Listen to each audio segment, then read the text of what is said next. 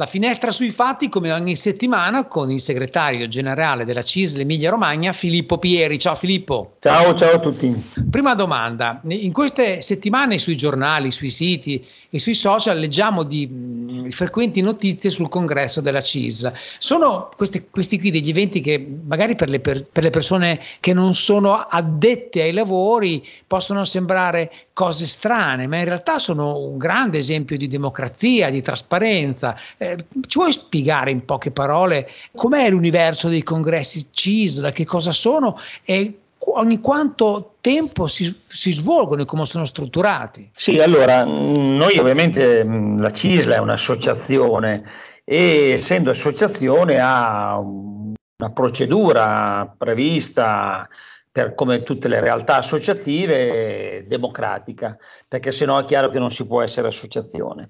E la nostra, diciamo così, procedura prevede ogni quattro anni, di norma ogni quattro anni, c'è proprio scritto così nello statuto, eh, che si fanno i, i, congressi. I congressi in realtà eh, servono per uh, eleggere il gruppo dirigente dell'associazione, e quindi ogni quattro anni di norma, questa volta siamo arrivati un po' più lunghi perché la pandemia ci ha costretto un sì. po' a slittare i tempi del nostro congresso, dovevamo terminare entro il 2021, arriviamo praticamente invece eh, alla primavera del 2022, ma questo è un fatto talmente eccezionale che ci sta anche lo slittamento di qualche mese. Certo. E ogni quattro anni tutto il gruppo dirigente, dal segretario generale nazionale della CISLA fino all'ultimo segretario dell'ultima, della più piccola categoria nel territorio, decade.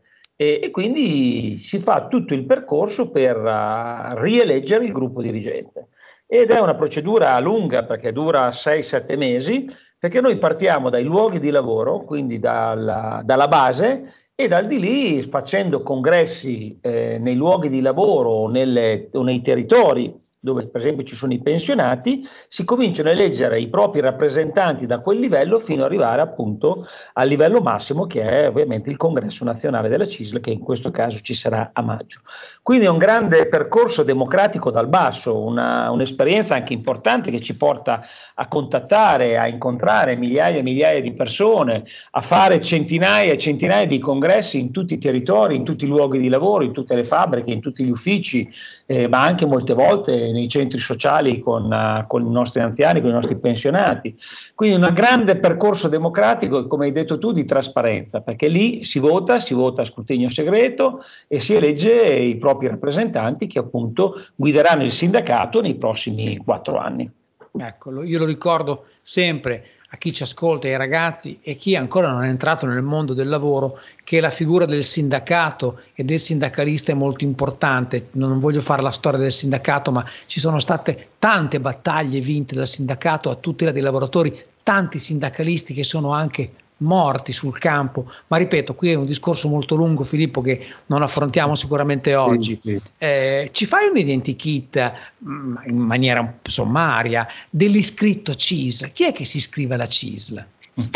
Beh, devo dire la nostra associazione, che è appunto un'organizzazione sindacale, rappresenta prevalentemente lavoratrici e lavoratori dipendenti e pensionate e pensionati. Quindi siamo un'associazione così generalistica che uno si iscrive, cioè deve avere ovviamente determinate caratteristiche, quindi o lavoratori o lavoratrici ovviamente eh, dipendenti o similari, perché abbiamo anche collaboratori, eh, partite IVA in alcuni casi o cose di questo tipo, oppure pensionati e pensionati. Questo è principalmente l'identikit, ma è un identikit dovuto dal nostro statuto, perché ovviamente eh, come una bocciofila iscrive le persone che giocano a bocce, noi essendo un sindacato iscriviamo lavoratori e lavoratrici, pensionati e pensionati.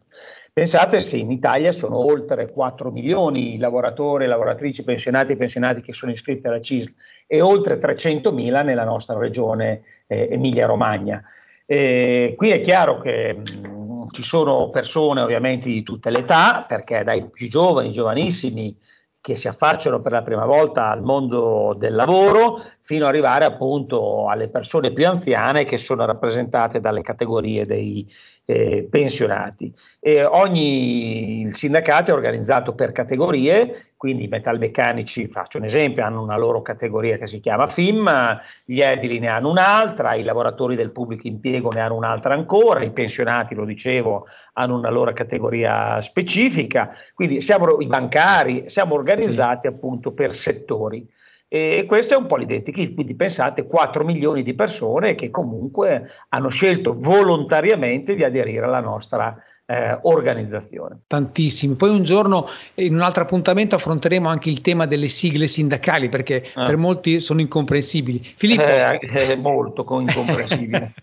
Filippo, l'ultima domanda, abbiamo parlato, sì. siamo partiti parlando di congressi, eh, tra poco ci sarà il congresso della CIS Emilia Romagna, ti chiedo quando ci sarà e quali saranno i temi principali. Sì, il nostro è un congresso intermedio, come ho detto ci sono già stati centinaia di congressi di base territoriali di categoria categoria e poi dopo il nostro ci saranno quelli nazionali.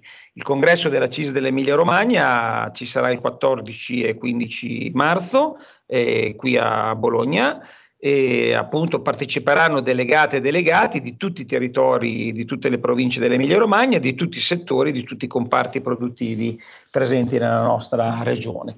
I temi sono quelli dell'attualità sindacale, della, te, i temi dello sviluppo, della crescita, i temi della coesione sociale, i temi che riguardano il lavoro, principalmente il lavoro, e, e quindi abbracciano veramente la totalità Uh, dei temi di attualità che siamo abituati a discutere ed affrontare nei luoghi di lavoro. Siamo in una fase di grande cambiamento, di grande passaggio.